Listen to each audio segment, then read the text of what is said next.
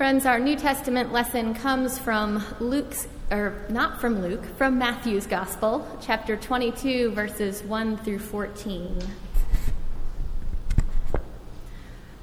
Once more, Jesus spoke to them in parables, saying, The kingdom of heaven may be compared to a king who gave a wedding banquet for his son.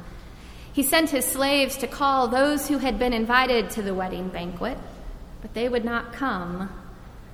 Again, he sent other slaves, saying, Tell those who have been invited, Look, I have prepared my dinner. My oxen and my fat calves have been slaughtered, and everything is ready.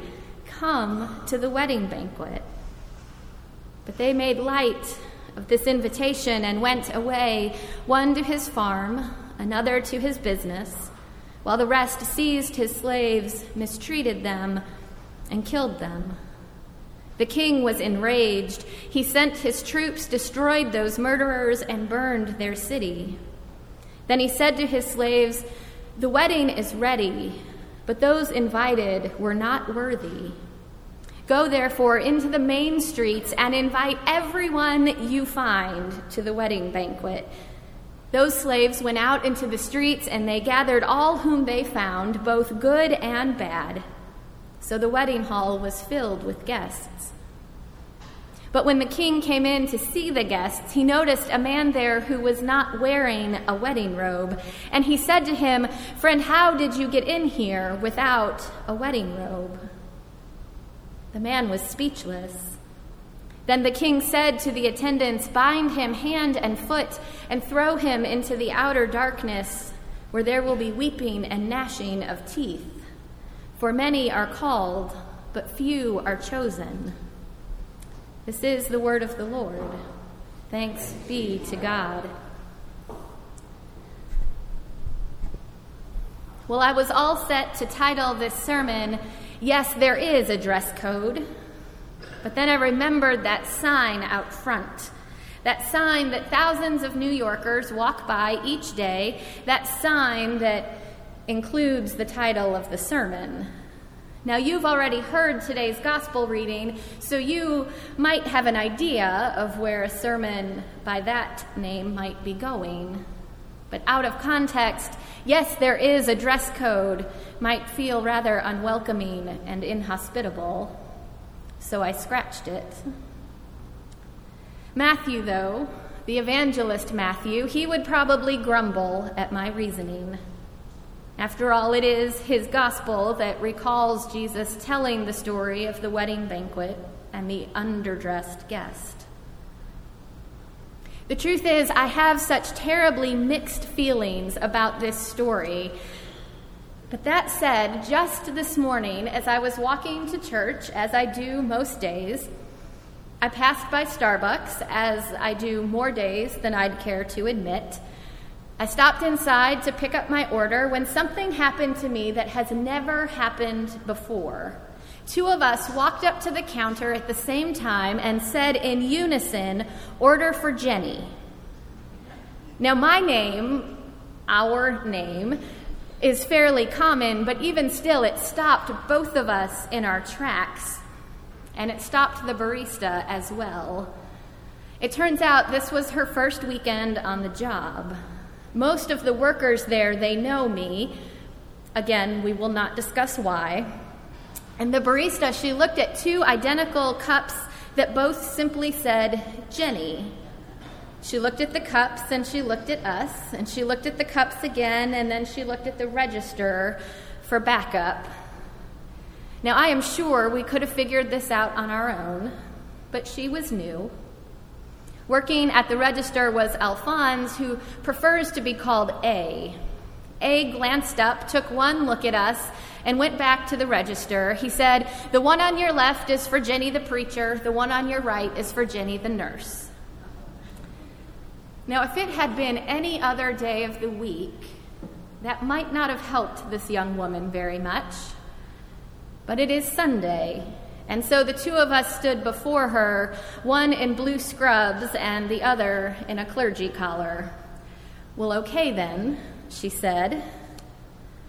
Sometimes what we wear tells the world exactly who we are. Jesus says the kingdom of heaven is like a wedding banquet, a wedding banquet for the king's son. And so invitations go out to the who's who of the community.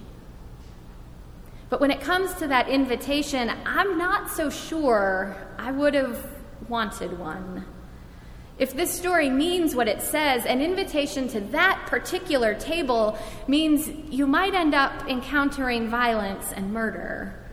You might end up seated to the best or worst of society. You might end up tossed out if you don't dress appropriately. And finally, not for nothing, I can't help but notice that even if you make it through all of that, you might still go to bed hungry because at no point in this story does the veal piccata actually make it on to even a single plate. Dinner is never served. So, yes, I would like to skip this one. The problem is that the king, the king invites everyone. Literally everyone. Jesus goes out of his way to make sure that those who are listening to him realize just how scandalously broad the guest list has become. After being turned down by the original guest list, the king sends his servants out to gather not just some others, he gathers all others, everyone they could find, the good and the bad.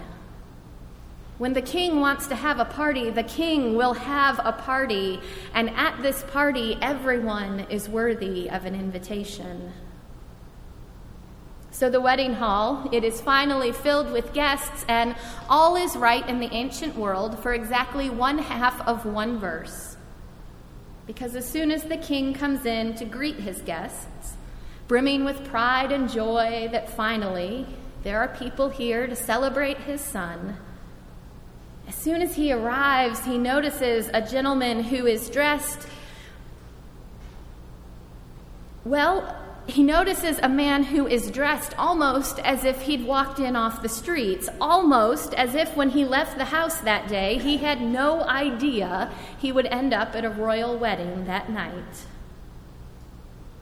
But not interested in any other excuses, the king throws him out of the party. So, this might be a good time for a brief aside.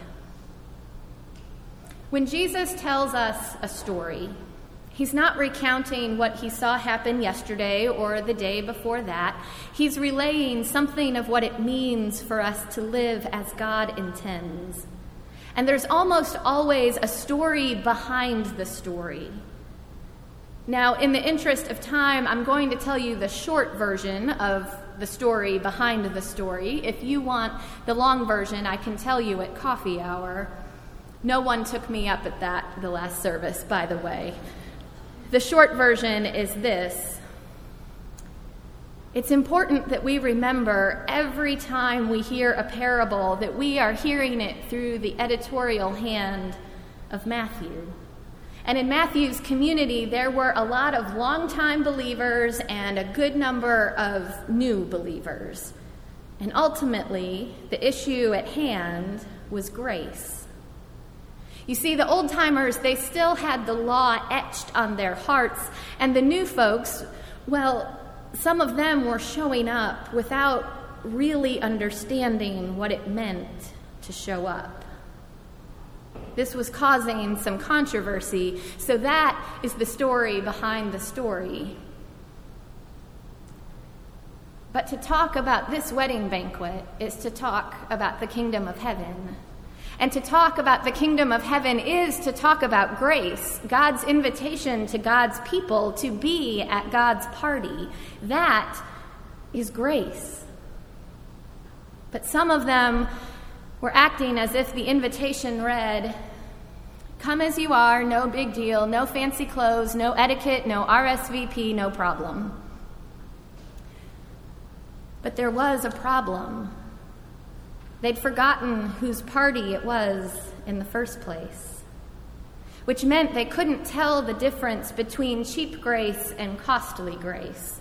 Now, they wouldn't have known to call it that back then, of course. Those terms would come from Dietrich Bonhoeffer centuries later.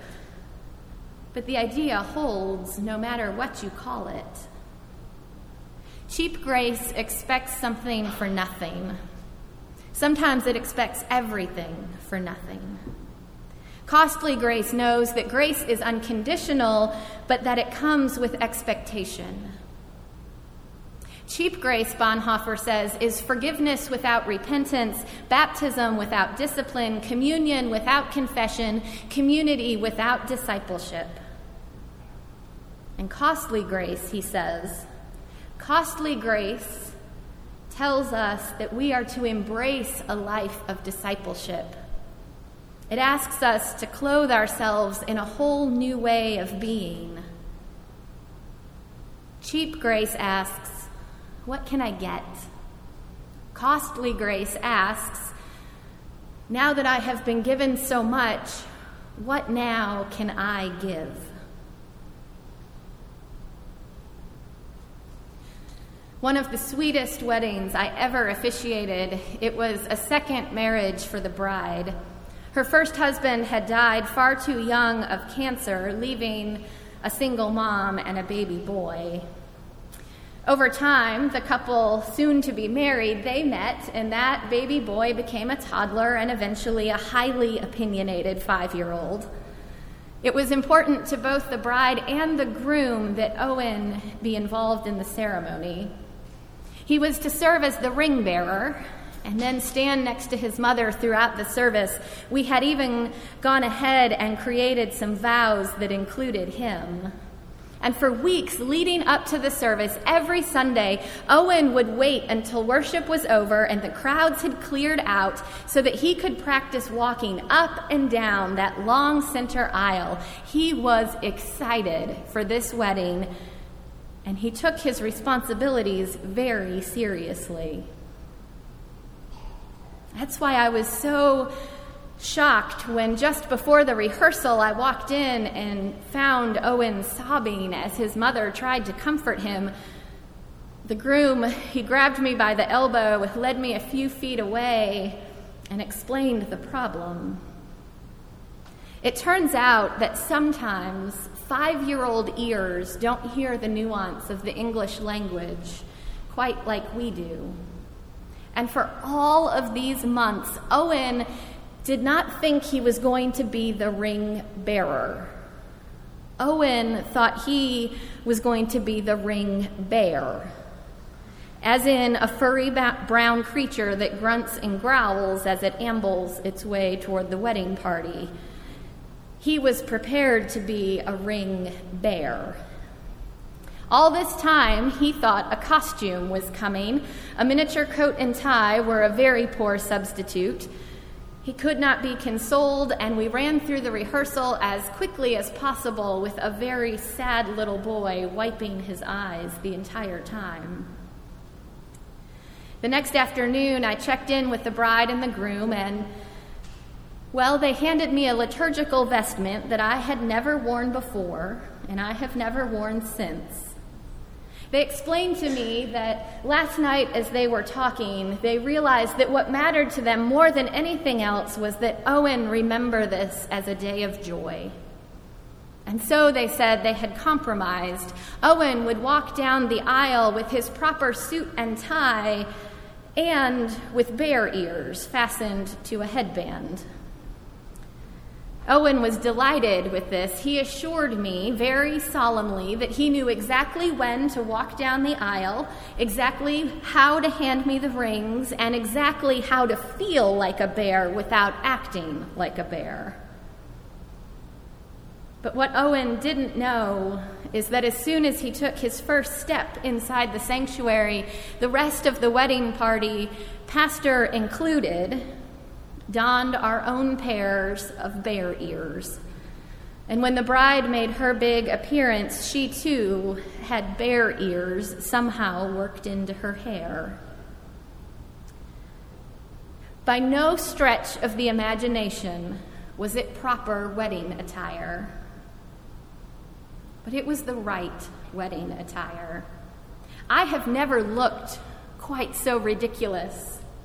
But I have never seen a little boy smile so big for so long. Now, I'm sure that to some, the whole lot of us, we probably looked as out of place with our bear ears as the king's wedding guest looked in his shorts and sandals with his shirt tails sticking out. But to assume that, well, that would be to miss the point entirely. You see, the king's guest, my friend Tom, he puts it this way. He says, The king's guest isn't thrown out because he refuses to change his clothes. He's thrown out because he refuses to change his heart. You see, just like food is never just about food in Scripture, clothes are never just clothes. In the early church, when new converts were baptized, they put on a new garment as part of the ritual. The old attire was left behind. It was a symbol, this new garment, of a new identity, of a brand new life. That garment is what Paul has in mind when he writes to the church in Ephesus clothe yourselves with the new self. To the Colossians, he writes, Clothe yourself with compassion, kindness, humility, meekness, and patience. And to the Galatians, he says, As many of you were baptized into Christ, have clothed yourself with Christ. To be clothed with Christ is to be ready to live as a disciple, to be prepared to live a life of faith. That is how one dresses at the wedding banquet of the king. And even though we are still in the rehearsal dinner here and now, we do well to dress up nevertheless. Jesus says the kingdom of heaven is like a wedding banquet. It's an important story. It declares that you are loved and the party the feasting table, it will not be the same without you. It also declares that while God's love comes to us where we are, love, real love, it never leaves us as we are. And grace, real grace, costly grace, it always asks something of us. So, friends, the invitation to the party to that grand wedding banquet. The invitations have been sent. Will you accept with pleasure or will you decline with regret? But much more importantly, what on earth are you going to wear? Pray with me. Gracious God, we believe. Help our unbelief. In Christ's name we pray. Amen.